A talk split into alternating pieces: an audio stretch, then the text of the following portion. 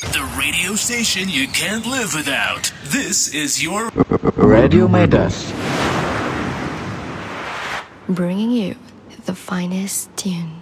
Superior Soprano. just keep on cooking. Borak. Biar berisi.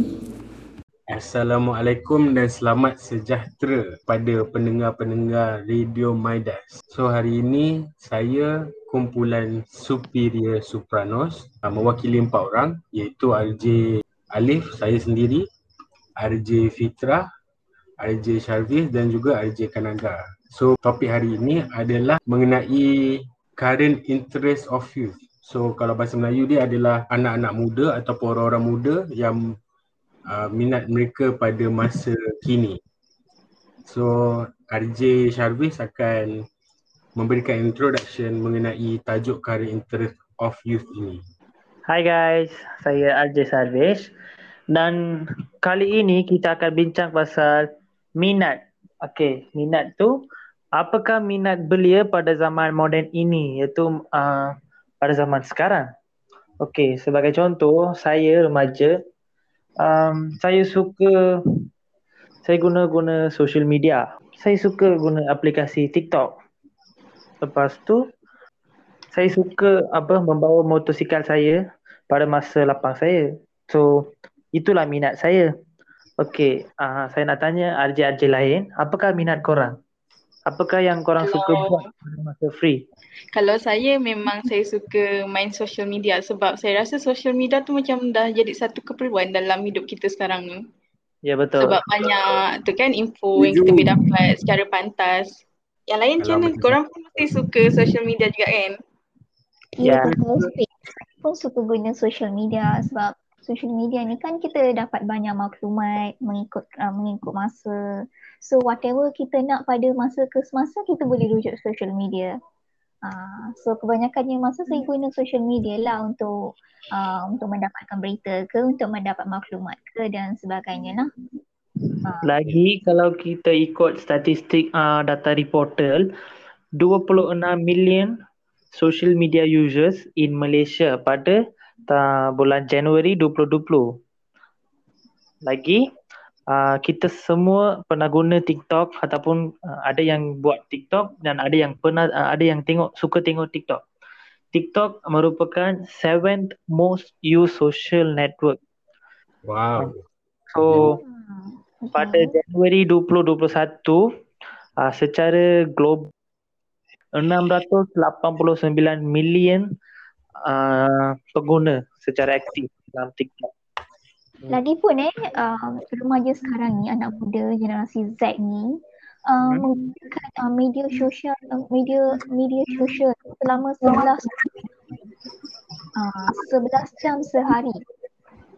Uh, you see uh, bagaimana social media ni mengaruhi mereka. Yang ini belum tambah dengan penggunaan internet bagi tujuan lain lah seperti mencari maklumat ke atau bermain game uh, secara dalam talian. Uh, penggunaan uh, media sosial ni uh, mencapai tahap yang kritikal apabila uh, seba, uh, sebilangan remaja uh, ni uh, mem, memperakui bahawa mereka ni menggunakan internet selama 24 jam. Ya betul kan Aga. Uh, ada ada belia yang guna social media sahaja untuk apa memuat memuat naik gambar Hmm. dan menunjuk um, pengalaman mereka atau pendapat mereka tapi ada yang ada belia yang memang dia menggunakan social media untuk mencari maklumat dia guna untuk benda-benda yang berfaedah untuk mencari maklumat mendapat berita Hmm, betul. so guys korang guna social media untuk mengisi masa lapang korang ke atau macam mana Basically guna yalah memang untuk info lah seperti mana yang uh, RJ-RJ lain cakap. And uh, on the uh, apa second hand uh, I guna social media ni maybe untuk mengurangkan stres. Sebab somehow kita millennials ni uh, pemuda-pemuda sekarang dah ambil like social media ni it's a part uh, in the routine. So basically social media ni ada bagus dan tak bagus. contoh yang tak bagus is like orang guna uh, social media tu basically untuk me- bercakap benda-benda yang negatif saja seperti orang marah ke ataupun orang nak buat orang lain terasa uh, so kat situ kita boleh nampak kan the negative side of social media so basically uh, itulah yang ni yang terjadi sekarang dekat orang kita kita express through so, social media daripada rather than talking to a friend Alright. Okay, RJ-RJ Sharwish dengan Alif yang saya nak tanya. Uh, pada zaman moden ni, adakah uh, remaja lelaki ni uh, memang minat untuk menggunakan vaping? Apakah pandangan? Okay. Jika kita tengok dari sekolah rendah kan, kita pernah menulis banyak karangan. Kita Hmm. ada dalam isi kita pernah tulis pengaruh rakan sebaya. Mm-mm. Saya nak kaitkan pengaruh rakan sebaya dalam dalam topik vaping ini. Sebab uh, for example, saya punya kawan dia memang tak suka vaping sampai tingkatan lima, lepas tingkatan lima di tingkatan enam dia tak suka vaping. Tetapi lepas dia masuk universiti, um, kawan-kawan kawan-kawan dia orang yang um, belajar universiti universiti sama dengan dia, dia orang ada tabiat yang amalan vaping ini. Sorry amalan bukan. Tabiat vaping ini. So, lama kelamaan dia uh, kawan saya rapat dengan dia orang. So, as the time goes on at the end of the day, dia pun start gunakan vape. Ramai belia, dia orang guna vape untuk just tunjuk-tunjuk je. Agree tak? Agree. Dia orang macam dia Ya, orang macam dia- tak nak ketinggalan. Ha, So that's why dia orang nak try benda tu. ya yeah, betul. There is Okay, no benefit in vaping. Hmm, betul faham, So kalau kita borak pasal vape lah, uh, dia it's a way for people, it's a way for smokers untuk stop smoking cigarettes.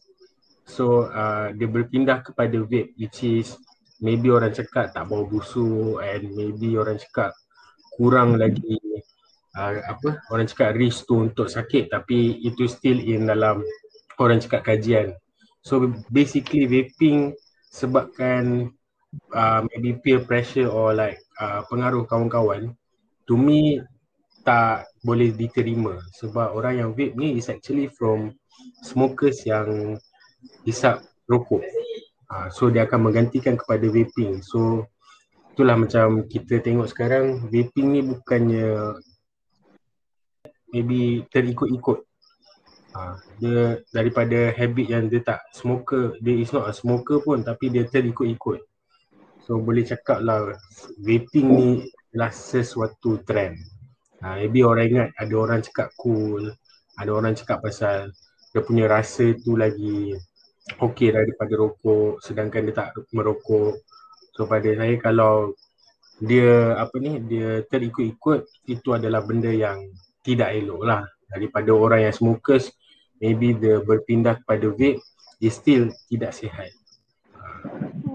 Ya betul. Okay, vaping uh, ni eh, uh, vaping atau rokok elektronik ni uh, adalah dijadikan macam satu trend semasa ya dalam kalangan Ya. remaja. Ya. Ya betul. Uh, lagipun uh, malah golongan yang tidak pernah merokok sebelum ni pun uh, termasuk wanita atau lelaki, mereka ni mencuba amalan vaping ni. Betul tak? Yes. Betul. Betul? Maybe, maybe sebab pada orang uh, vaping ni nampak tak berbahaya berbanding rokok kot. Uh, padahal Ah. dua-dua tak, tak elok untuk kesihatan. Uh, betul, betul.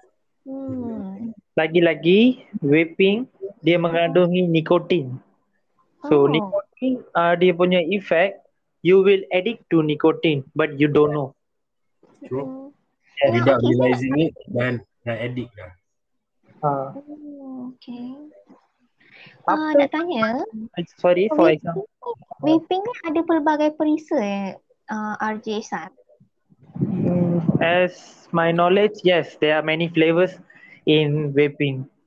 Hmm, okay, maybe perisa ni yang apa menarik minat golongan wanita dan lelaki, lelaki kot. Uh, one of the factors Ah, the boys is not the not only the boys, the Hmm? users is the flavors. Oh, okay. Apa lagi current interest of youths ya pada masa pada zaman moden ini? There are many current interests of youths, but Hmm. before going deep into that, well, we listen to a song for a little break.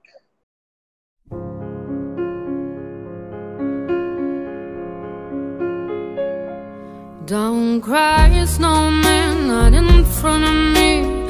Who'll get your tears if you can't catch me, darling? If you can't catch me, darling. Don't cry, snowman, don't leave me this way. A bottle of water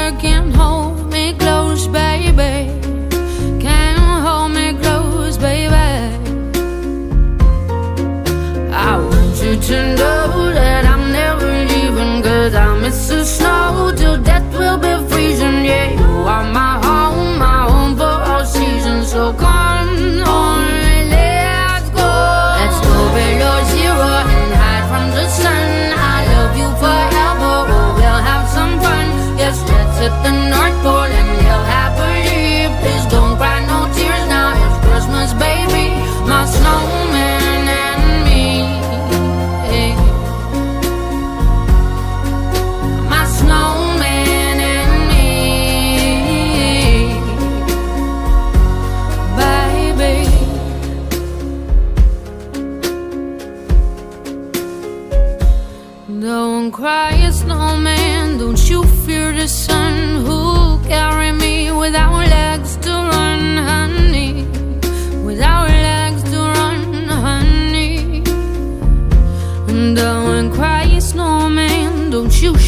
shed. Will you hear my secrets if you don't have ears, baby?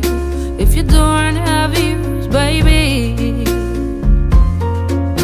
I want you to know that I'm never leaving Cause I miss the snow till death will be freezing Yeah, you are my home, my home for all seasons So come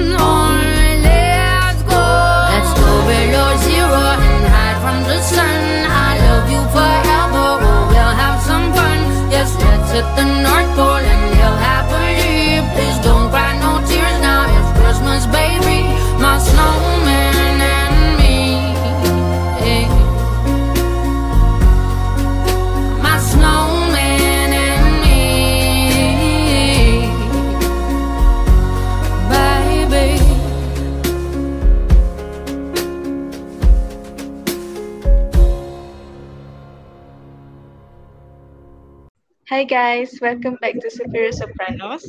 So sekarang ni kita dah masuk ke segmen kedua iaitu kita akan membincangkan tentang impak aktiviti belia terkini. So macam segmen satu tadi kita dah bincangkan uh, tentang apa yang belia masa kini suka buat. So sekarang ni kita akan membincangkan dengan lebih dalam lah apa impak-impak daripada yang diorang minat tu. So, daripada uh, social media, apa yang RJ-RJ lain rasa impak social media sekarang ni?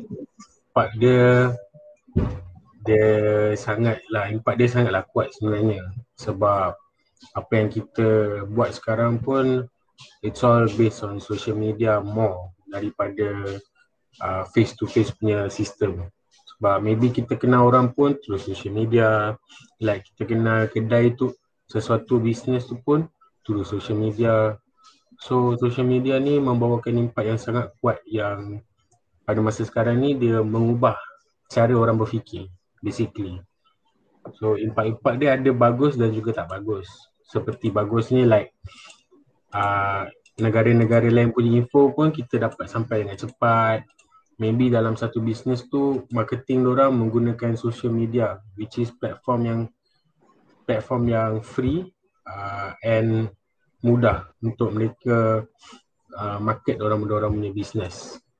And then on the negative side saya boleh cakap social, tentang topik social media ni is that uh, basically social media ni mem, menyebarkan sesuatu dengan cepat lah. Uh, dalam menyebarkan sesuatu dengan cepat ni ia boleh jadi palsu, ia boleh jadi like penyelewengan ataupun uh, info-info yang berbelit-belit yang mampu uh, mengubahkan aspek seseorang untuk membaca sesebuah berita ataupun info tersebut. Itu daripada saya lah. Kalau daripada aja-aja lain saya tak tahulah. Ya, saya setuju dengan Azad Alif di mana social media merupakan um, alat yang percuma yang boleh digunakan oleh usahawan untuk menarik pengguna, untuk menarik atau mendapat pengguna.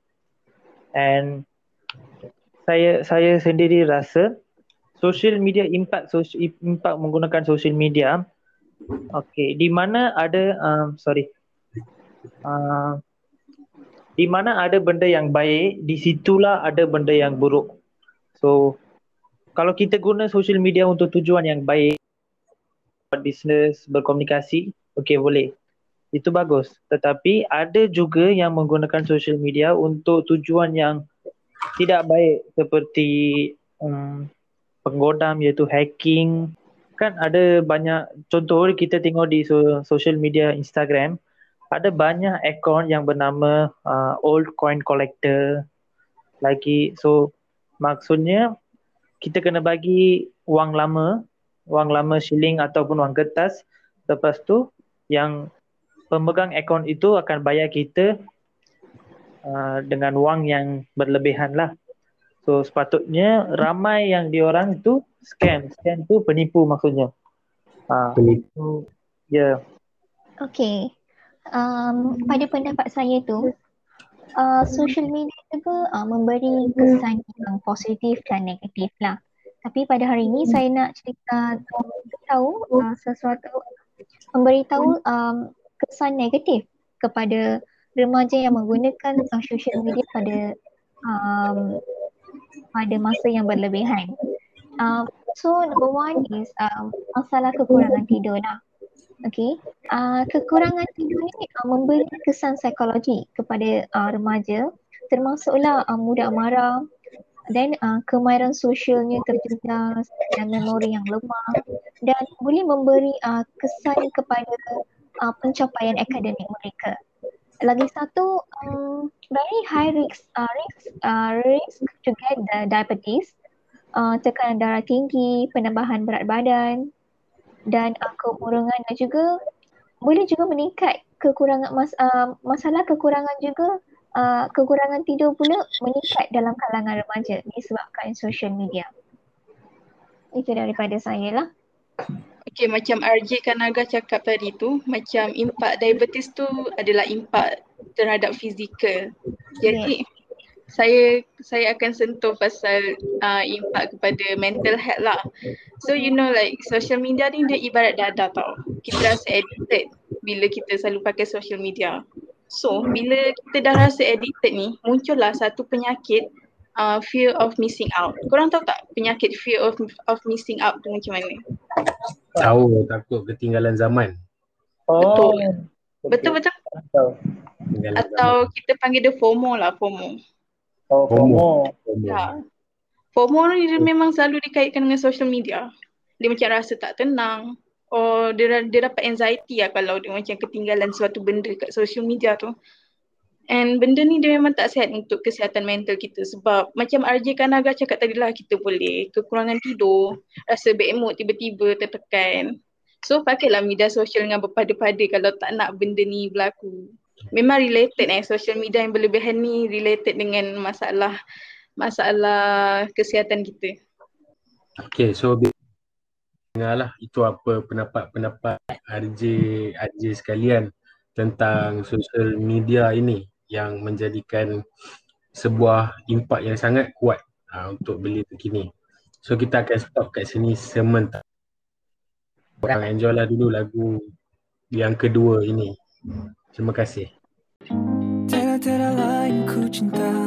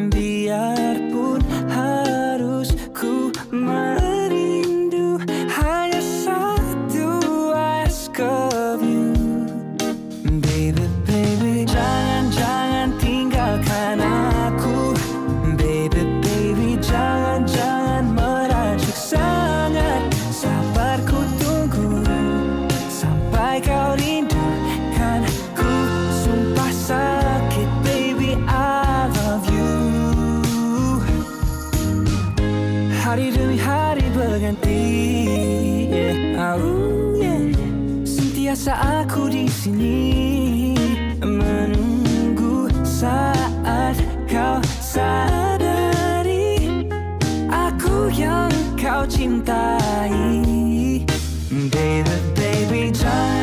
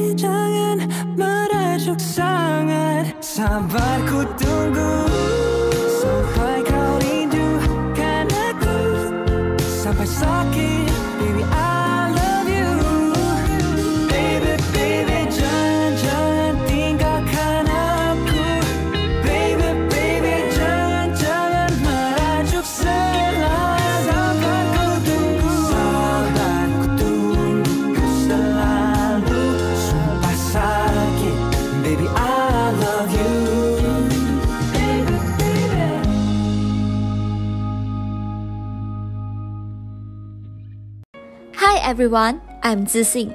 Here's some prevention actions to COVID-19. Remember wash your hands often with a soap and water for at least 20 seconds. And remember cover your cough or sneeze with a tissue. Avoid touching your eyes, nose and mouth and remember stay at home. I'm Zixing from Radio Midas. Hi everyone, saya RJ Kanaga. Pada hari ini saya nak membincangkan tentang uh, bagaimana aktiviti uh, current interest of youth ni yang tidak berfaedah ini boleh membawa kepada sesuatu aktiviti yang berfaedah. So, apakah uh, pendapat-pendapat RJ, RJ Fit, RJ Sarwish dan RJ Alif? Pada pendapat saya, contoh aktiviti-aktiviti yang kita kita sebut tidak faedah ini ialah Okay, saya ambil satu contoh lah. TikTok. Uh, kita boleh nampak ramai yang menari, berjoget dekat TikTok. Uh, untuk mendapat likes and share something, comments.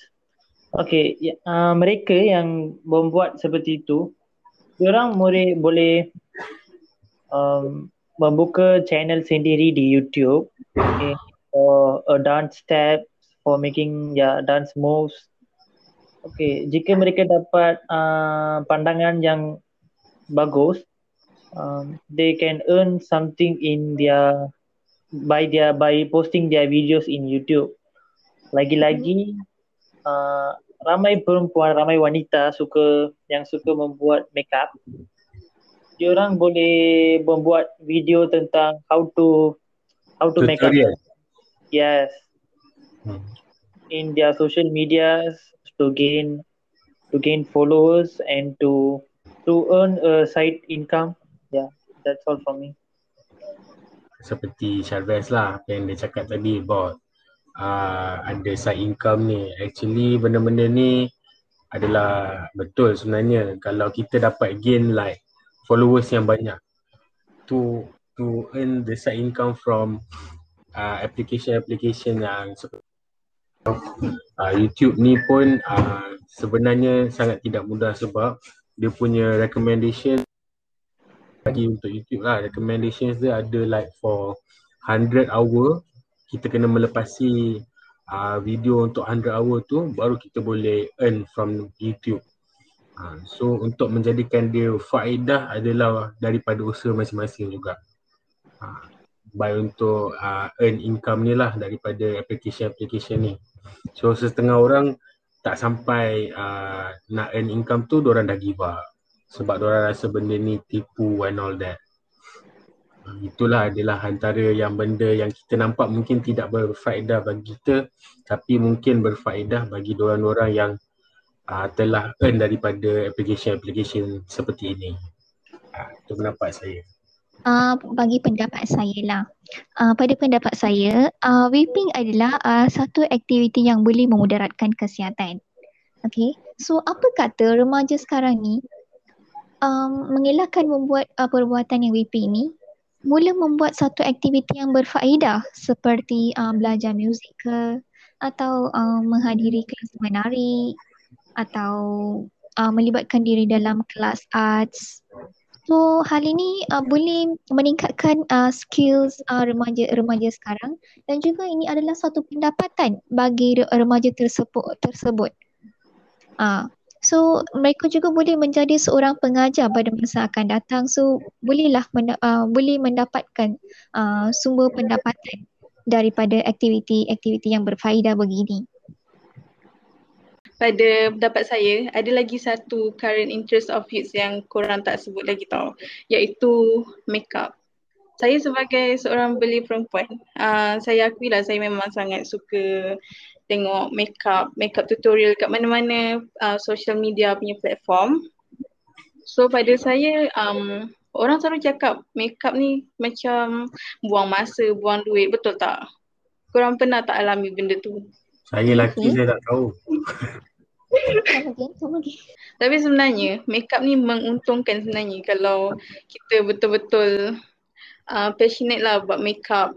Macam bila kita buat video makeup dekat TikTok, dekat YouTube, dekat Instagram kita boleh dapat audience yang boleh tengok tu. Lepas tu bila bila macam dah viral ke apa ke uh, kita dapat followers banyak. Lepas tu dari situ kita boleh start buat paid review and dari paid review tu lah kita dapat pendapatan kita.